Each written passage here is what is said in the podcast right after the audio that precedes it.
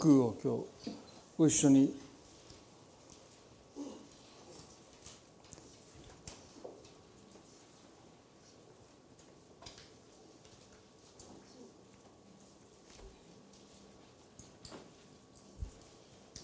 詩編の46の1節から3節までをまずお読みしたいと思います。詩編46 1節の1節から3節まで。神は我らの酒どころまた力苦しむ時そこにある助け。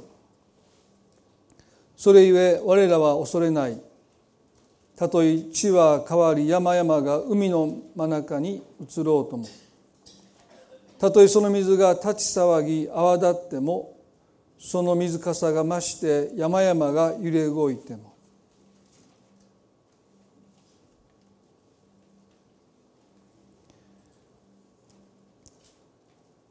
詩篇の中でも有名な詩篇の一つですよね。神は我らの酒どころまた力苦しむ時そこにある助けまあ暗唱して私たちはこの告白をですね自分の告白にしていきたいなと思わされる箇所ですよね。でここでこの詩篇の著者は「神は我らの酒どころ」と告白します。で詩篇には神様を私の酒どころという告白は12回出てきます。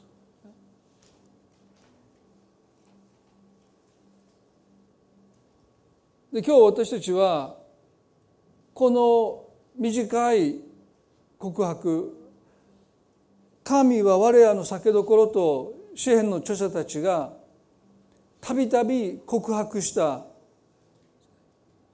その背景には彼らが本当に弱さを覚えてあるいは無力感に打ちのめされて神様を見上げてるというそういうことがあるわけですよね。その中で神様が私の酒どころというこの告白に至っていくわけですけども神は我らの酒どころまた力とありますね。ですからある意味で同じ意味です。神様が私の酒どころというこの告白と神様が私の力ですという告白ですよね。でこの支援の46の1に「力」という言葉が出てきますけれどもでこれは新約聖書ごめんなさい旧約聖書の中で詩篇に最も多く登場します43箇所ですね。で2つ目に多い信玄に至っては9箇所しか出てこないということはもう詩篇でこの力という言葉がどれほど多く使われているのかもう突出しています。でこの力という言葉は人間の強さを表す言葉ではなくて神様の強さを表す言葉として用いられているんですね。詩篇の26の7にはダビデという人がこう言いました。詩篇の28の7節で「主は私の力私の盾と言いました。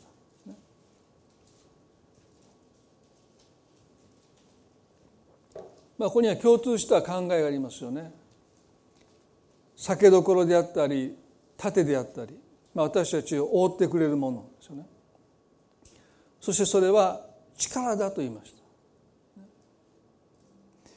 でこのダビデの告白で素晴らしいのは主は私の力だと彼が言うんです神様こそが私の力ですと言いました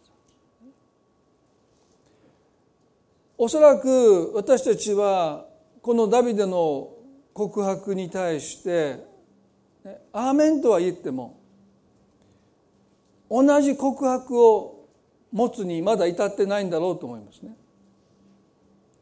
神様こそが私の力ですと彼言い切ってるでも私たちは自分の力不足を嘆きます自分の弱さに対して私たちはがっかりします。失望します。ですから私たちが自分の力不足を嘆いたりがっかりするときに私たちはこの「主は私の力だ」というダビデの告白とはかなり隔てたところにまでいるということですね。まあ私たちは「私の力は私の力です」と言ってる。神様が私の力だとはまだ言い切れないところに私たちはいるんだろうと思います。新約聖書を知る多く新約聖書の多くを記した偉大な使徒パウロですらなかなかその告白には至らなかったね。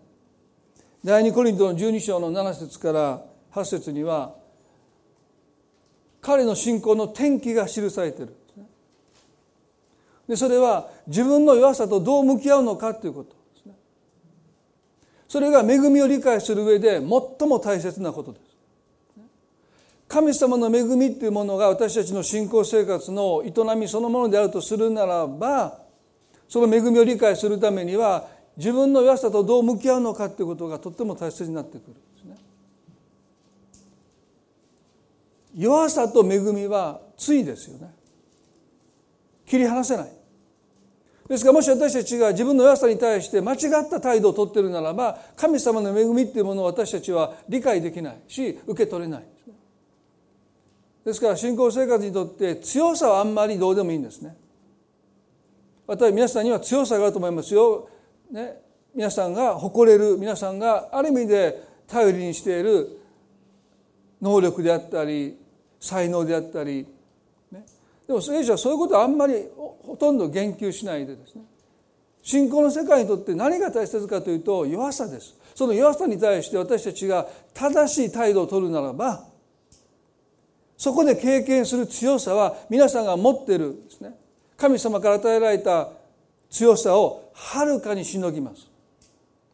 私たちの本来持っている将来持っている強さなんていうのはですね神の恵みを受け取って私たちが経験する主は私の力ですというそのことを経験した時にもはや私たちの持ってる強さなんていうのはその強さと比べたらもう足元にも及ばないですね。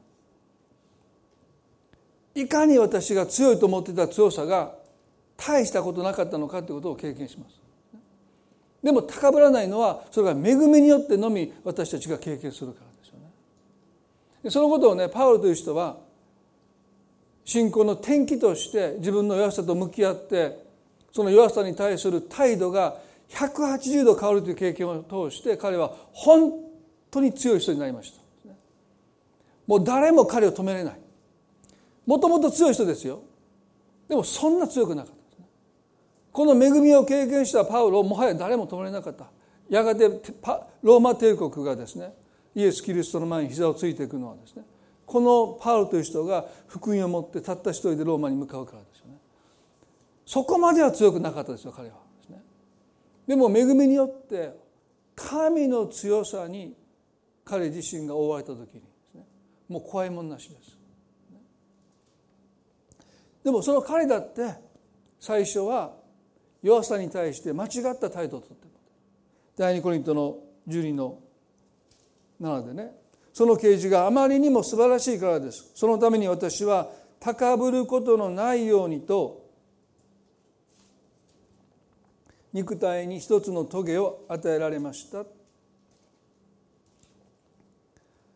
ですからね彼は素晴らしい啓示を神様からいただいたので高ぶることがないようにと書いてますね。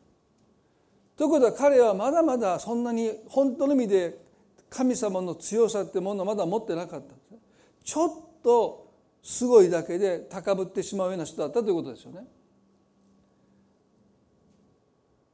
神様がいただいた啓示が素晴らしかったので高ぶることはないようにですね。私たちだってちょっとしたことでまだまだ高ぶるところがあるんじゃないかなと思うんですね。ちょっと褒められたらですねもう急に偉偉くなってですね。パウロだってそうですよね。他の人よりも他の弟子たちよりも素晴らしい啓示を受け取った時に神様は彼が高ぶることを知っていて肉体の棘を与えられた。そして聖書学者たちはこの肉体の棘が何であるか意見が分かれるんですけれども大方の意見はですね目の障害じゃないか素晴らしい啓示をいただいた時に彼はある種目があまり見えなかった霞んで見えなかったのか。ですねですからそれを書き写そうと思っても大きな制約を覚えた。神様どうぞこの肉体の棘この目の不自由さを取り去ってください。そうすれば私はあなたがくださった啓示を後世に信仰の遺産として書き写していきます。でも彼はその肉体の棘によっておそらく目の不自由さによって大きな制約を受けてるだから三度去らせてくださいと祈ってる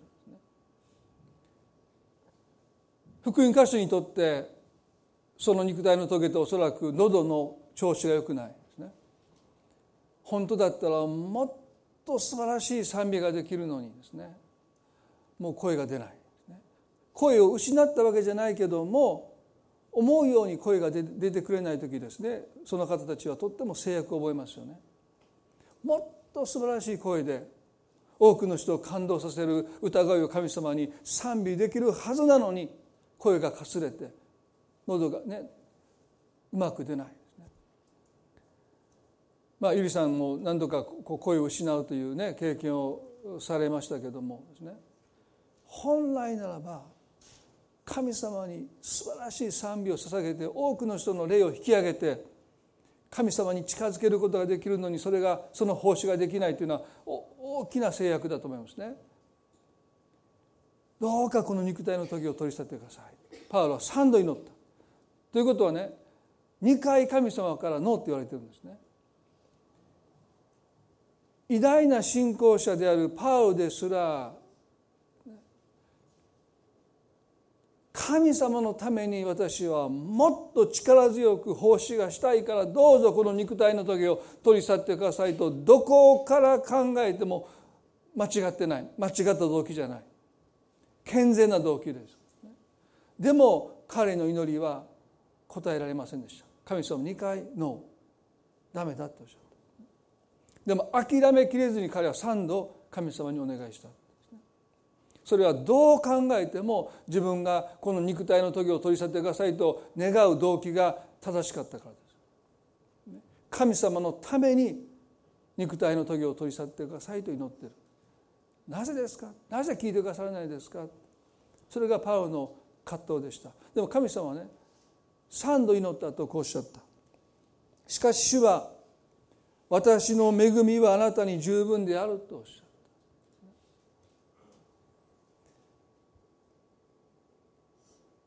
私の恵みはあなたに十分であるとおっしゃった。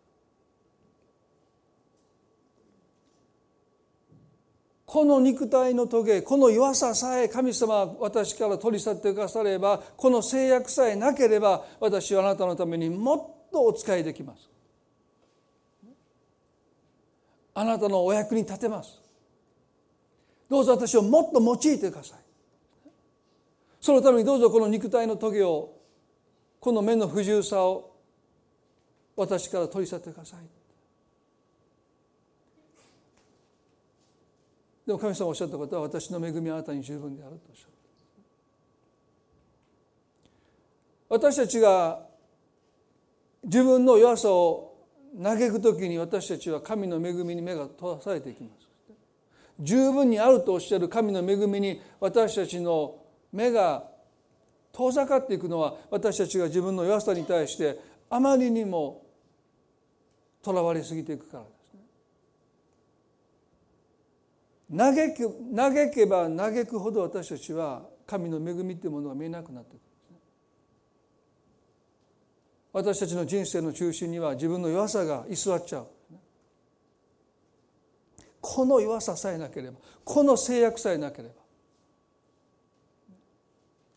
私の人生はもっと違ったものになっていったのこんな病気さえしなければもっと勉強しなさいと言われた時に勉強しとけばよかったって、ね、私はもういつも思いましたそれね。で本に書いたでしょうかね。覚えてましたけどうちの母親にねなんでもっと勉強して勉強して言ってくれなかったんだ？って。怒って逆ギレしたのなんで言ってくれなかったもっと本気でやらないって言ったらもうどついてなんで言わなかったの言ったけどやらなかったって言われて 反省しましたけど。相当言ったで。よく思い出したらね塾の日にねよく塾サボって遊んでた思い思い出してきて。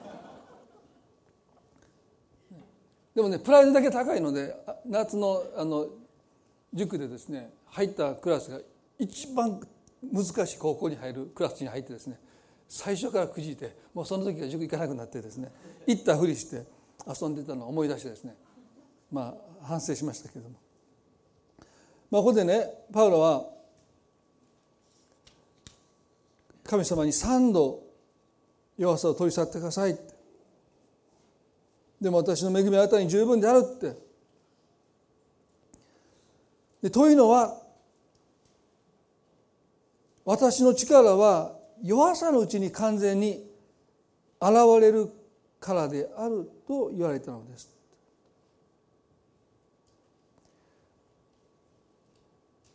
神様がおっしゃったことはね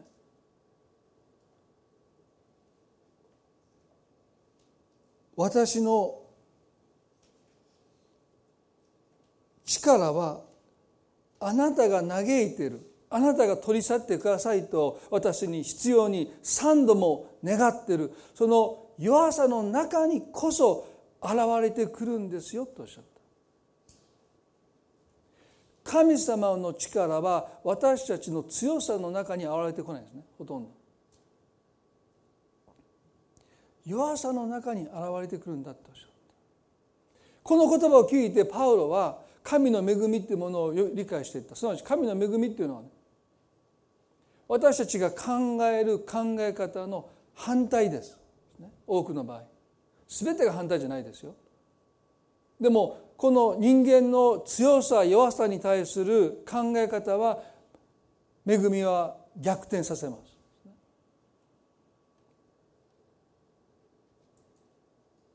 私たちの考えの中にはですねどうも進化論の影響がですね色濃くありますよね。要は自然淘汰されていく。強い種が生き残って弱い種が淘汰されていく。ですからそういう人生観の中で弱さっていうものは克服しないといけない。弱さを認めたらもう負けなんですね。ですからいかに弱さを克服していくのかということが強くなっていく唯一の道です。それしか知らない。それ以外にはないんです。でも恵みが入ってくると新しい道を私たちに開きます。すなわち私たちの弱さの中に神の力が表されるという恵みの世界が私たちの人生に訪れるんです。でもね神様を知らないとこの恵みを知らないと強くなる唯一の道はあなたは自分の弱さをいかに克服していくのかしかありません。それしかないんです。でも恵みが入ってくると。恵みを私たちが受け入れていくと歓迎していくときにあなたが嘆いている弱さの中に神の力が表されていくそしてその神の力はやがて私たちを覆っていくんです。神は我らの酒どころと言いましたその力があなたの力そのものになっていくんです。主は私の力だとダビデ言いました。今日皆さん私たちはこのパウロが経験した弱さに対する彼の心の態度の180度の転換をですね私たちも経験したいここで彼は「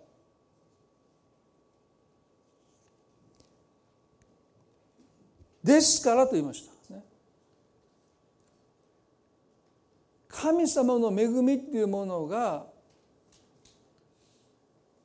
私の弱さのうちに神の力を表すとするならば彼はこういう意味です。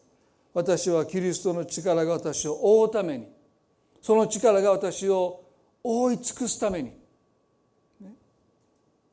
むしろ大いに喜んで私の弱さを誇りましょうと言いま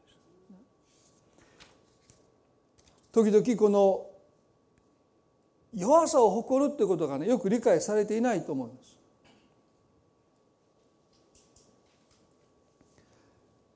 もう多くの誤解があるんですね。まあ、一つの誤解は弱さを誇るとは弱さを自慢することだと考えている人。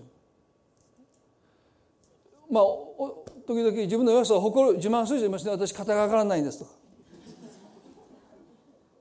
もう足がね痛いんですとかね。いやもう腰が痛い。最近もうここもい。やあんた何言ってるの？私もこっちの肩も上がれへんし膝も痛いしもうどんだけ体中が痛いのかもう自慢しまくるしていますね。大体男の人が多いですけどね。まあ前も言いましたけど私たち何かの時ね食事してる時に自分の傷を自慢し合ったっていうのも何年か前にあったんですね。ここ見てここここここ切って5針塗ったとかね。もうここここ見てドブでぶつけてもう7針塗ったとか。いやもうお腹かけてここあの盲腸してこのこの傷とかね。なんかアホなことやってたの覚えてるんですけど、まあ、私もそこにいてですねいやもう僕もあのヘルニアやって。もうどんだけ痛かったか。あそああんたの痛さなんかもうええじゃない。もう僕の方が痛かったと言いながらですね。まあでもそういうことじゃないですね。だけどそんなことしたって キリストの力が私を追わないからですよ。でしょ？パウロはねキリストの力が私を追うためにって言いました。私は自分の弱さを誇りましょう。だからもう肩が痛いもう上がる角度の競争みたいなね。こんだけしか上がらへんみたいなことをやってキリストの力が覆ったらそれそれでいいんですよ。どうぞご自分の、ね、弱さを自慢してくださっていいんですけど私の経験上ですね自分の弱さを自慢したところでキリストの力が私を覆うということは一度も経験したことないので多分違うと思いますね。まあ、あとよく間違うのは開き直りです。どうせ私はもうダメです。どうせ私は弱いです。ね。で開き直ってキリストの力が私たちを追うならばそれはそれでいいと思うんですね。どうせどうせどうせダメです。でも聖書を見ても私たちの人生を振り返っても私たちが自分の安さに対してそういう開き直った態度を取ったところでキリストの力がその人を追うということはおそらくないでしょう。ですから自分の良さを誇るっていうのは自慢することでも逆に開き直ることではありません。そんなことしたって弱さを弱さのままその中に神の力が表されてこなければ基本的に弱さっていうものは役立たずですよね。聖書はそういう弱さを私たちに特に祝福としては教えません。その弱さに神の力が表されてこそ弱さは神の祝福にもなっていくし恵みそのものにもなっていくです。から自分の弱さを誇るとは、ね、自慢することでも開き直ることでもなくてどういうことなのか。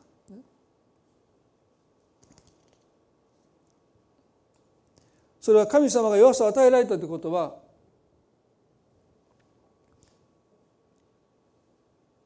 一つの役割はですね私たちに限界を教えるということ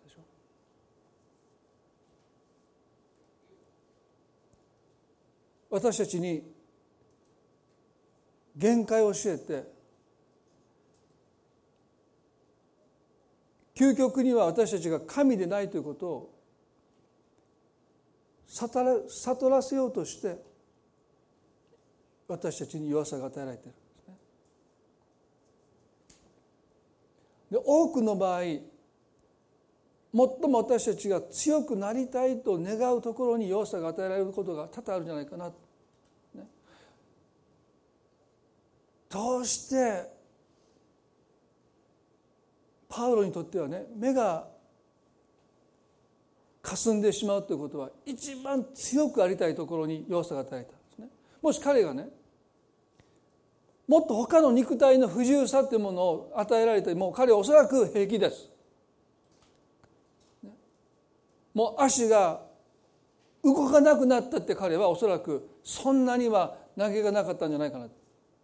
でもね目がかすんで見えないっていうことは彼にだって神様はどうか他の場所だって私はどんな肉体の棘にも耐え忍びます。そういう人ですよ。強い人ですから。でもどうかこの目だけは見えるようにしてください。おそらく私たちが最も強くありたいと願うそのところに神の肉体の棘は与えられるんじゃないかな。それはね。高ぶることがないようにと書いてるから意地悪してんじゃない皆さんね。一番強く私がなりたいと思うところになぜ神様はこの弱さを与えるんですか、歌手の人にとっては喉がかすれて声がかすれちゃう。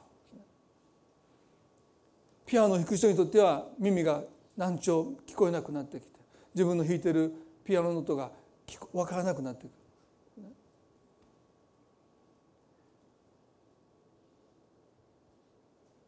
ここで弱さが私たちに与えられたということは神様私たちに意地悪してるんじゃなくて神様により頼むようにその限界を私たちは受け入れる。でその受け入れた分だけ自分の弱さを認めてそれをもうへり下って受け入れた分だけ私たちは神様を信頼するこれはいつも大体同じなんですね。自分の弱さを認めてその限界を受け入れて泣いても叫んでももうどうにもならないということをね自慢するわけでもなく開く開きなるわけでもなくて神様を信頼するためにそれをあえてもう認めて受け入れていく。ここで神様に信頼しなかったらね開き直るという悪い態度が生まれてくるんですね。どうせでもそれはおかしい。誇るっていうのはそれを神様への信頼に置き換えていくということです。ですから弱さを誇るということは逆に言えば神様を誇るということと同じな裏表なんです。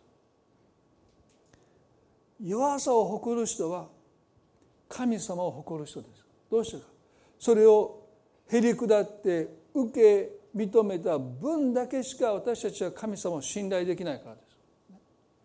ですから実のところ私たちは自分の弱さとどう向き合っているのかによって神様をどのように信頼しているのかということが決定されます。ですから自分の弱さを認めようとしてない人は頭では神様を信頼してると思ってるけど実際のところはそれほど思ったほど神様を信頼してない。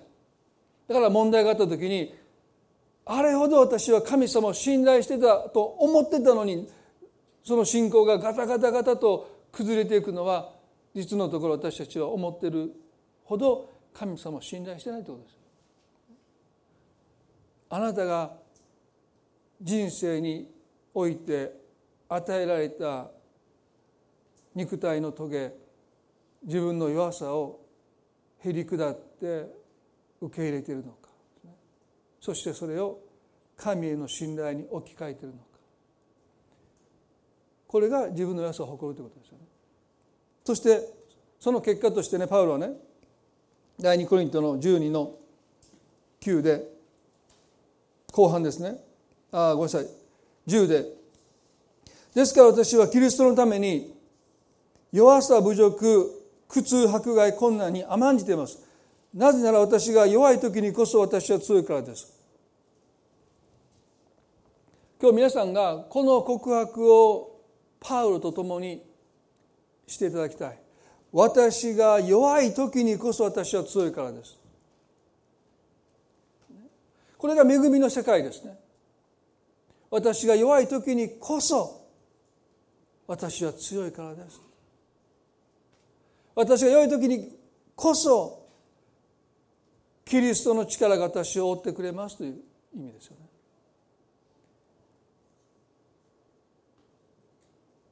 三度肉体の時を取り去らせてくださいと祈ったパウロが恵みを理解した時にこの結論に至ります私が弱い時にこそ私は強いからです。でこの時のパウロの強さはですね本来彼が持っていた強さをはるかにしのぐ。アンストッパボーもう誰も彼を止めれないです。ローマ帝国に福音を携えて彼が一人向かっていくあの強さはこの強さです。私は強いからです。どうしてかもう彼は怖いもの知らず。もはや彼が恐れるのは神様の力だけです。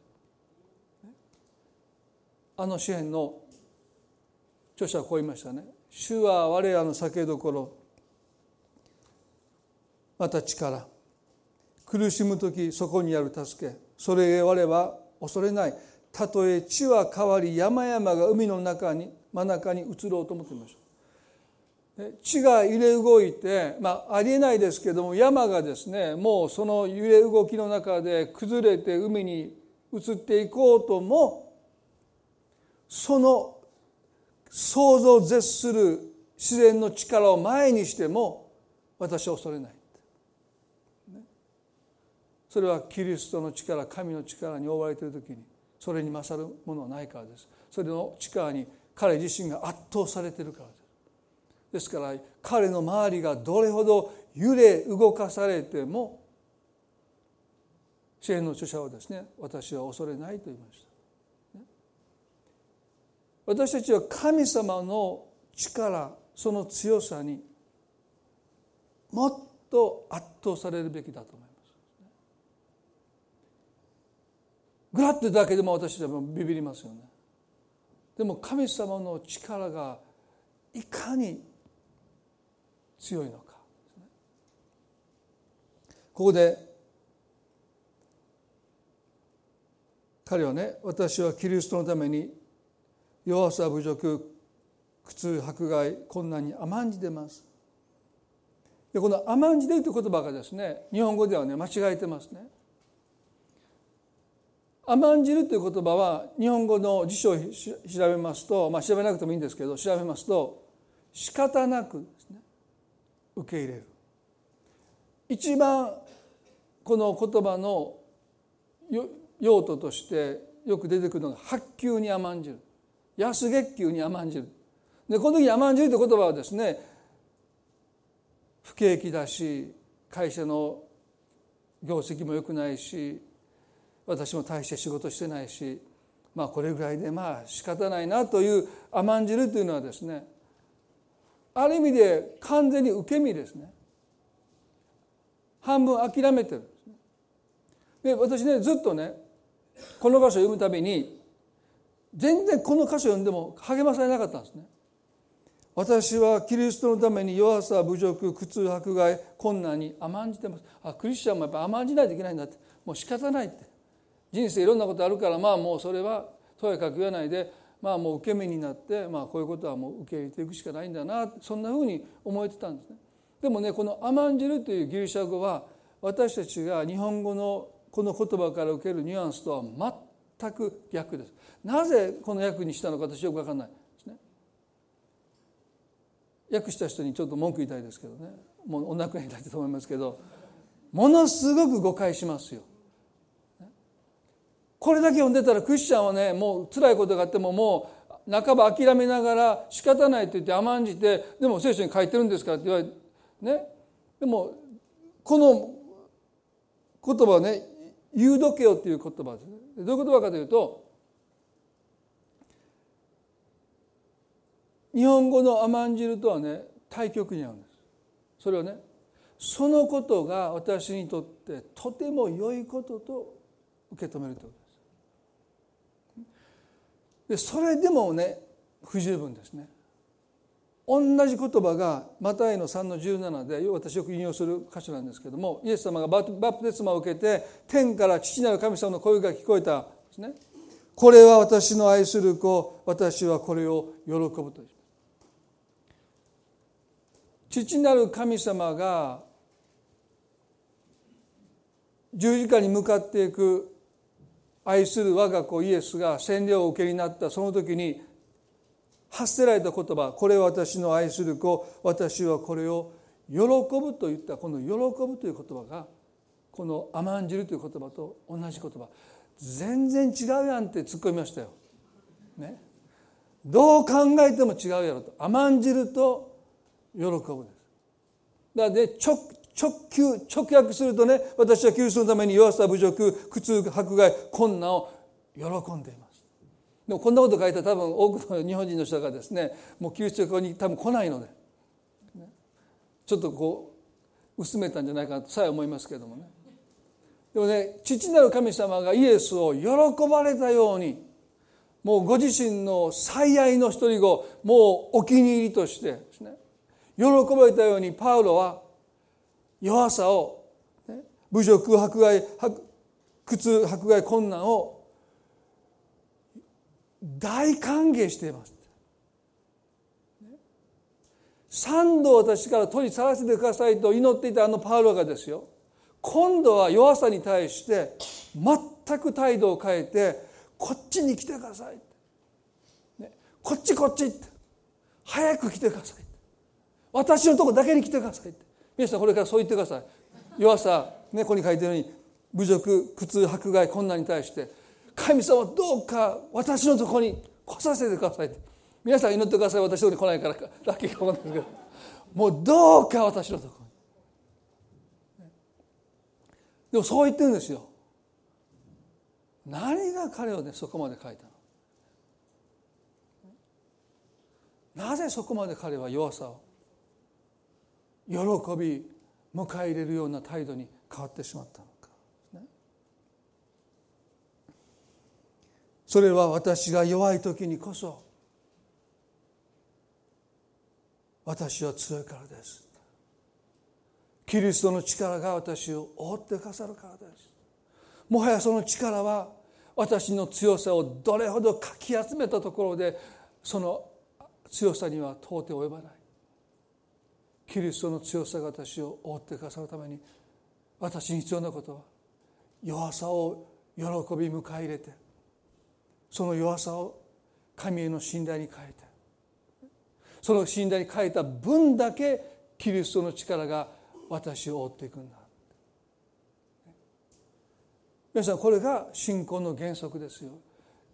私たちがへり下って認めた分限界があるもう私にはどうすることもできないと認めた分だけ私たちは神に信頼がおけるしでもその置いた分だけキリストの力として私たちを追っていくだから私たちがもしね全身を追ってほしいと思うならば私たちが持っているちょっとした弱さだけをね認めてこれは神様私認めます。はっきり言います。もうこれはもうダメですからって言ってもうちょっと認めただけでそれを信頼に書いたらちょっとだけ追ってくれます。でもね神は我らの酒どころ私たちの存在を全部追ってほしいならば私たちは私たちの存在そのものが弱いということです。多少強いこともあるけどもうそんなことは大したことない。もう神の強さが私を追うためだったらもう私の存在そのものが弱い。ということを全部認めてもう丸ごと全身神様にお委ねしないとキリストの力が私を覆わないですよ。皆さんどれだけ追ってほしいですか？私は個人的にはね全身追ってほしいですね。神は我らの酒どころにいながらですね頭だけかかぶってもうここから下雨でびちょびちょになりたくないですね。時々もうそんな傘がありますけど差してるのにもう背中びちょびちょな傘ありますよね。もうもう全身追ってほしい。でそのためにはねもう私たちが存在として、ね、弱いんだっていうこと。私たちが本当にへり下って認めていく、ね、私たちの中でもうね弱さ自慢したってもそんなことももう大したことない。一度私の方が上がらないとかね。100m5 秒早く走れるとかね。重たいものちょっと重く持てるとかね。ちょっと会話がうまいとかね。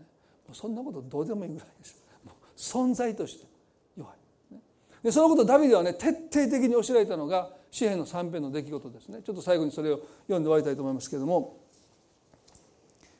ダビデという人はねもともと強かったんですよね。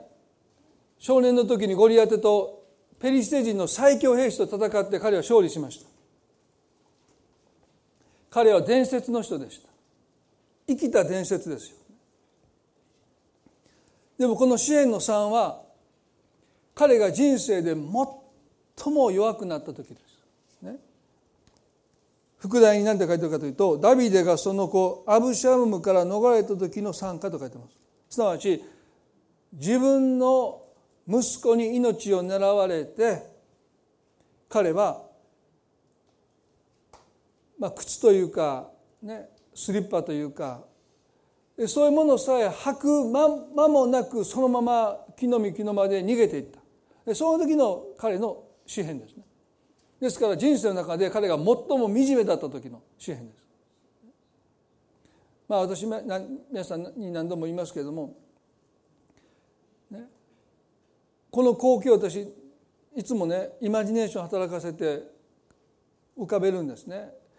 例えば日本の総理大臣ですねもうこの日本で最も権力がある人がですねある時家から飛び出して裸足で何かなと思ったらです、ね、奥さんがバッとも問いかけてる「あんたいい加減にせいや今度ばかりは」みた。いな「お母ちゃんごめん」って言ってね「今度許して」って言ってそんな光景見たら皆さんどう思いますか、ああもう SP に囲まれてですね。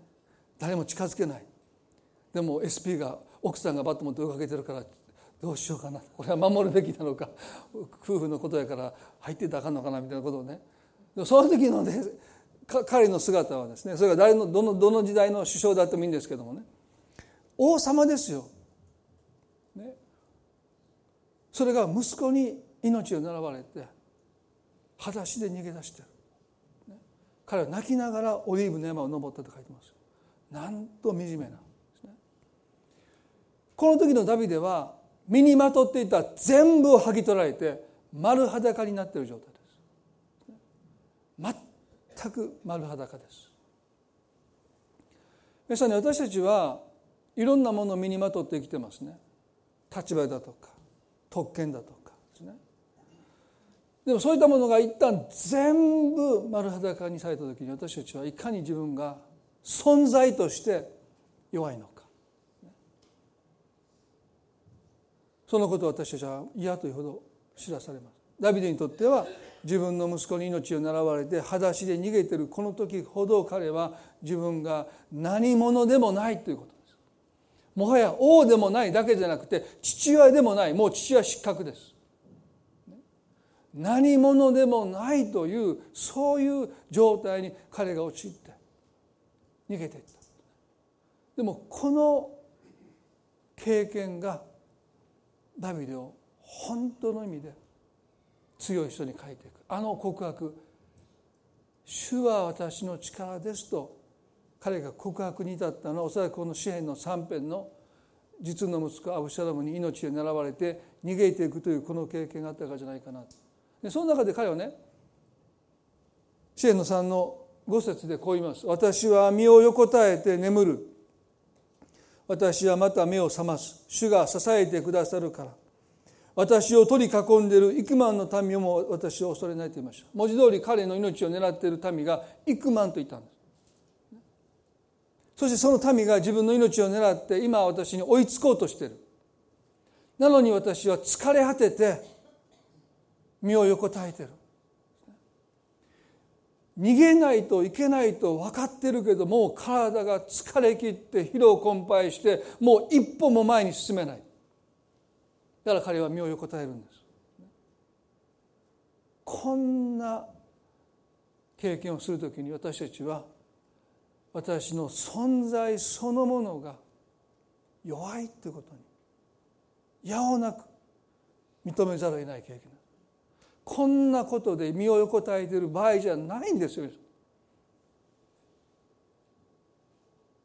遠くに一歩でも遠くに逃げていかないと捕まって殺される状況の中で彼は身を横たえていくんです。なんと私たちは弱い存在でしょうか。自分のことを自分で守れない救えないなんと弱い存在でしょうか。疲れ果てて身を横たえて眠るっていうんですよ。寝てる場合じゃないんですよ。でもねもう彼は眠るんだでこの彼の言葉に私はね自分の弱さっていうものをもう自分で自分を救えない。という弱さを彼が認めてる。同時にそれは彼が全身全霊というかもう好みを神様あなたに全部お任せしますという信仰の告白でもあるということです。弱さを認めることと神を信頼することは絶えずセットです。身を横たえた。もう神様は一歩も動けません。自分の弱さを認めてでもそれを彼は嘆くんじゃなくて神様もうあなたに信頼して私は目を閉じた瞬間無防備です敵が私に追いつくでしょう。私を不意打ちに殺すでしょう。もしそういうことが起こるかもしれない。でももう神様もう私はあなたに全部身を委ねます。そして私は眠りますというのは彼の信仰の告白ですよね。あのエクササイズという本を皆さんに紹介しましたけれどもあの本の中でね私たちがまず学ばないといけない霊的な修練の一つは睡眠だって彼書いてますね。その中でこう書いてますよ。眠るとはねる行為です。信頼の表明です。このことによって私たちが決して神かっこまどろむことのない方でないことを認めることになりますと書いてます。そしたらね睡眠にはそういう目的があるんですよ。ね神様が私たちに睡眠を与えたということはまず一つは私たちの限界があるということを教えます。昔テレビで何時間寝ないで起きているのかって皆さん見たことありますか？そしてね3秒間その人が目を閉じて寝てたらアウトなんです。123アウト、ね、面白かったですよあれ。もうもう最近やってないけどもね。でもうね24時間が経ってきたらもうみんな朦朧としてるでも目のここ思いっきりつねてですね。もう寝ないようにするんですね。パンパンパンパンパンパンパンパンパン大変寝たか寝たかって言うんだけどもうそれでももうですね。そしてある時もう気が付いたらもうその人がやってきて123はいアウトああ寝てしまった。まあくだらない番組なんですよ。でもね私ねこんな人が眠るなんてどうでもいい話でしょ。勝手に寝とけと思うんですけどね。そんなそんなくだらない番組を見てる私もくだらないんですけどまあ一つね私その番組を思い出すのはねその彦根に行く時に前にも言いましたけどもねここ2時半に出発してお昼食べてで名神の大山崎から乗ってですねそのパ次のパーキングまで行くのにですね30分は行かないといけないんですね。ああのあそこ行くのにパーキングないんですよ。ですからね2時半から3時まで菩提樹に行くまでですね。そこに行くまでどこも休めないんです基本的に。ああの名神で行った大津のインター泊まりますけど私刑事バイパスどうでもいいんですけど もう刑事バイパスで行きますとですね。まあもう運転して30分は休憩がないのでもう睡魔に襲われますよね。そしてもう眠たくなってきて最初大声で叫ぶんですね。でもう大声で叫んでもダメだからって言って今度はですねもうピンターするんですね。顔パンパン叩いて。でもダメでしょ？そしたらもう今度運転者が自分の顔をつねるんですね。でもつねってもダメですね。叫ぼうがそのなんとかガムを食べようがピンタしようがつねろうがですね睡魔に勝てない。でね100キロ以上で走ってるでしょ？で2秒寝たらアウトですよ。あの3秒3秒ももうそんな123アウトじゃないですよ。12でガードレールぶつかってますからね。でそのことを私はよく分かってます。自分がねここはどこ私は誰っていう世界じゃないんですよ。私は高速道路を車を100キロで運転してるってことをもう分かってるのに寝るんです。なんて弱いと思いました。寝たらあかんでって自分に言うんです。こんなとこ寝るとこちゃうでって。寝るのはちゃんとパーキングで。ね。布団の上で寝ないここは寝るとこちゃうでって自分にもう何回分かってる分かってるって。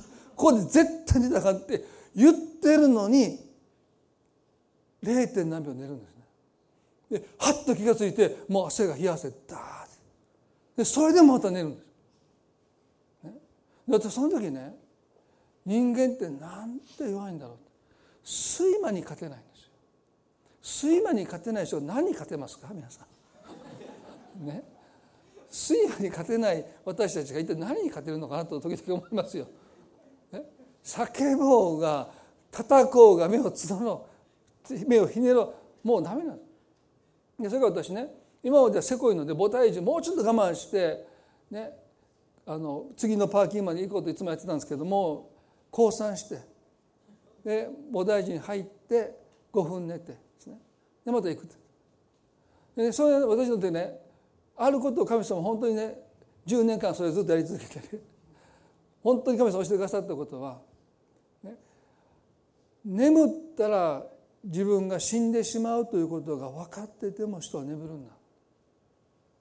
あのゲッセマのそので弟子たちはねイエス様があの十字架の苦しみの前に血のような汗を流して祈ってられた。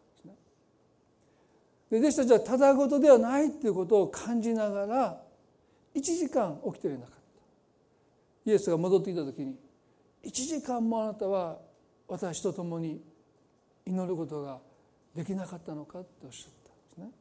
でその後イエスがおっしゃったことはこうですね。誘惑に陥らないように目を覚まして祈ってなさい心は燃えていても肉体は弱いのです心は燃えていてもあなたの気持ちがどんなに強く願っていても肉体弱いんですよ。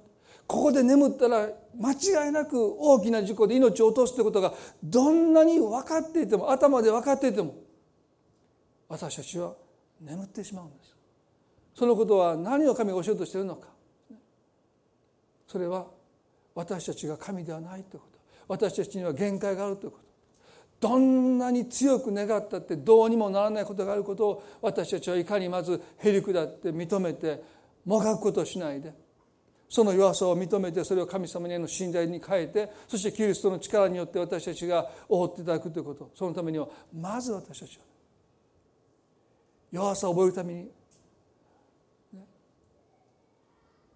自分が神ではないという分かりきったことを実は分かりきっているけど私たちはそれをよくよく分かってない。パウロのようにこの弱さを取り除けてくださいとなお自分の弱さにこだわってとらわれて私の恵みあなたに十分あるというこの神様の恵みに心を向けようとしないでもがいているのかもしれません。京美さんどうでしょうか？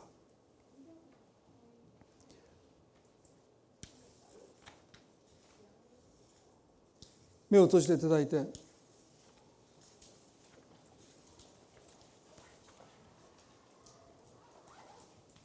神は我らの酒どころまた力苦しむ時そこにある助け。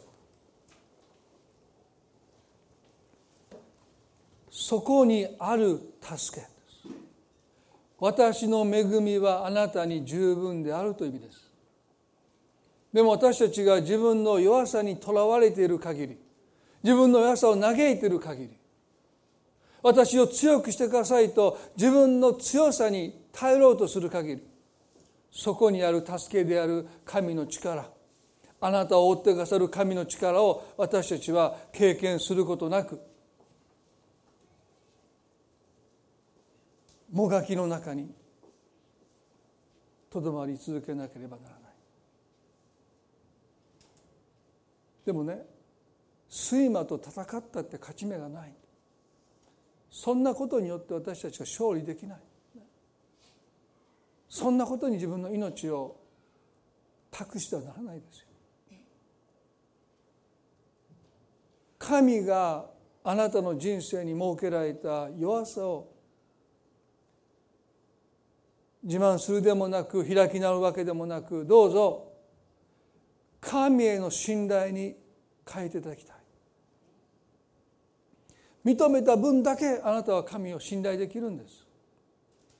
その限界を受け入れた分だけ神の無限神の可能さに私たちの信仰がシフトしていきます。今日皆さんの中で肉体の棘を今抱えておられる方がおられるかもしれません。これさえなければずっと祈ってきた。でも神様はその祈りを聞いてくださらない。あなたが最も強くありたいと願うところにその弱さをおそらく与えられています。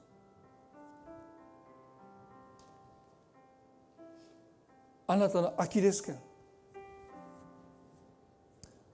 ヤコブにとっては桃のつがいです。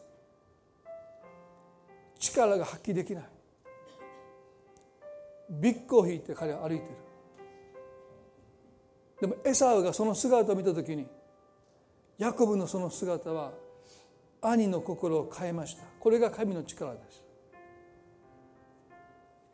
その前彼はたくさんの家畜を贈り物として自分の前に送り出しました。それが彼の力です。でもその力はエサウの心を変えることはできなかった。でも神と格闘して桃のつがいを外されて踏ん張りが効かなくなって足を引きずりながら歩いてるヤコブの姿がエサウの殺そうとやってくる400人の男を連れてやってくるこのエサウの心を変えたのは彼の弱さを受け入れた姿です私たちには強くなったという実感は全くないんですでも私たちは強いんです人間の強さは実感が伴います。その強さがみなぎります。でもキリストの力があなたを追う時にあなたは以前弱さを覚えます。でもキリストの力が覆ったあなたはもはや同じ人ではありません。弱さを覚えつつその弱さが神への信頼を生み出してその信頼がますますあなたを追っていくときにもはや私たちは何も恐れなくなってきます。山々が揺れ動いて海に移ろうとも我々は恐れない。動じない。微動だにしない。神様は今日あなたをそのようにキリストの力であなたを追いたい。もはや自分の力に頼って生きることをやめて主は私の力ですと告白して生きていく。弱さを遠ざけるんじゃなくて喜んで迎えていくようなそんな恵みを悟った信仰を私たちがいただいて歩んでいきたい。今日キリストの力が皆さん一人一人を覆ってかさるように祈りたい。そのためにはどうぞ私たちの存在そのものがもう弱いということ。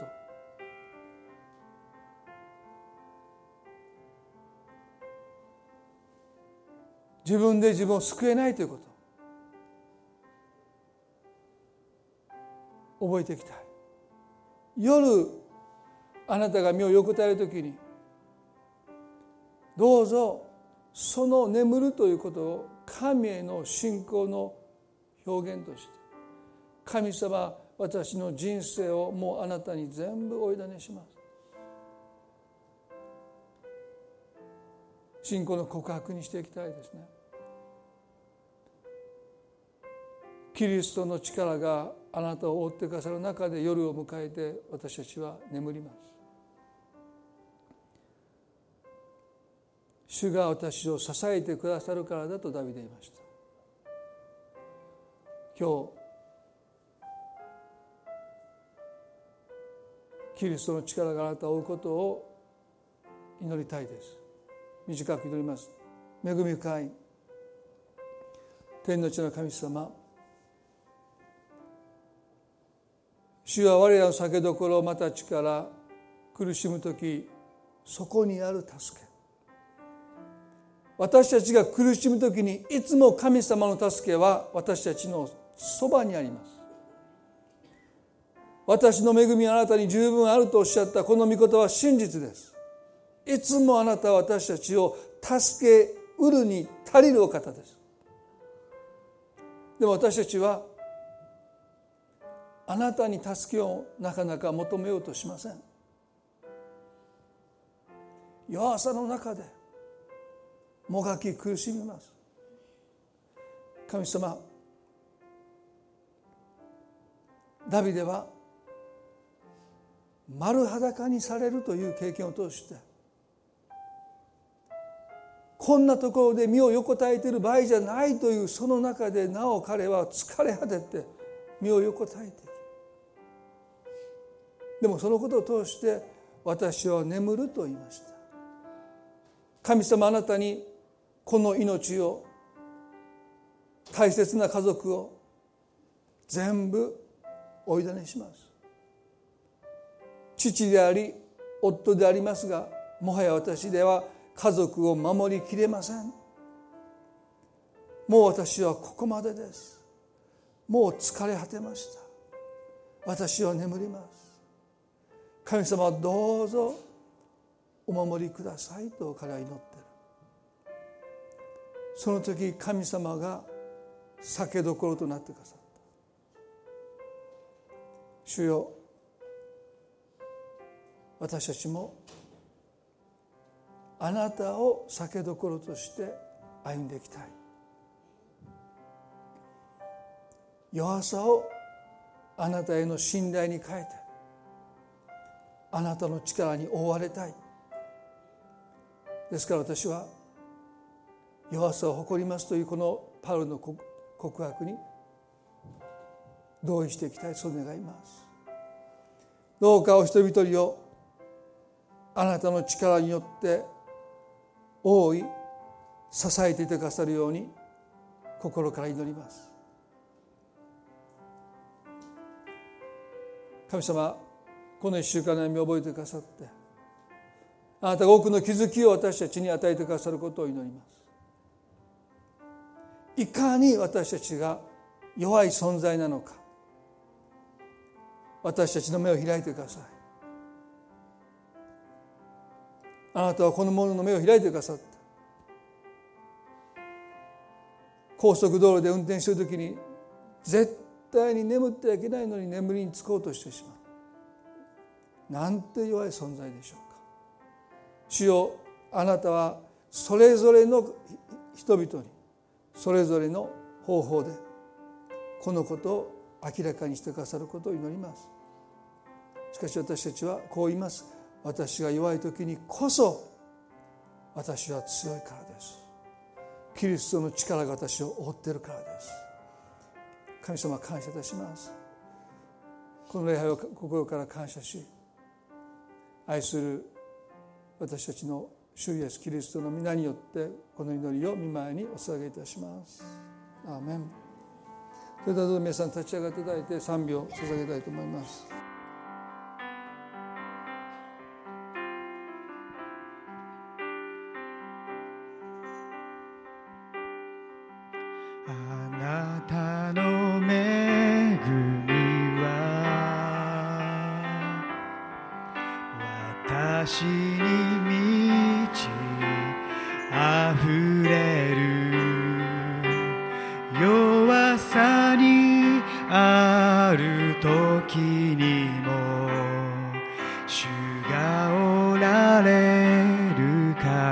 う一度歌いましょう。あなたの恵みは？あなたの恵み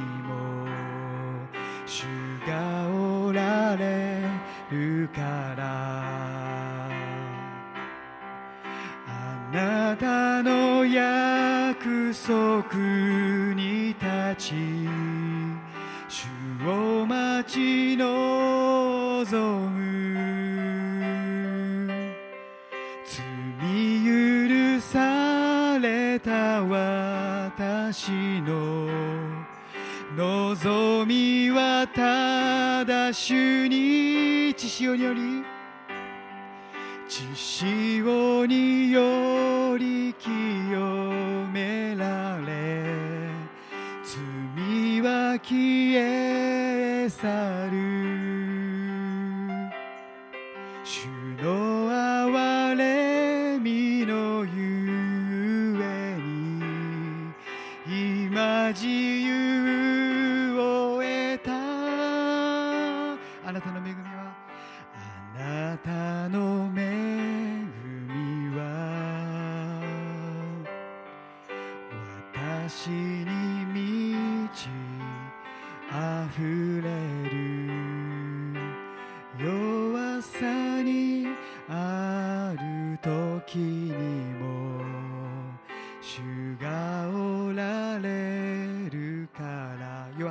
時にも弱さにある時にも主がおられるから。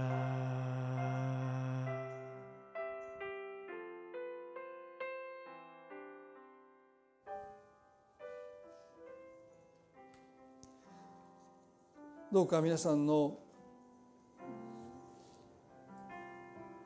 弱さに対する態度が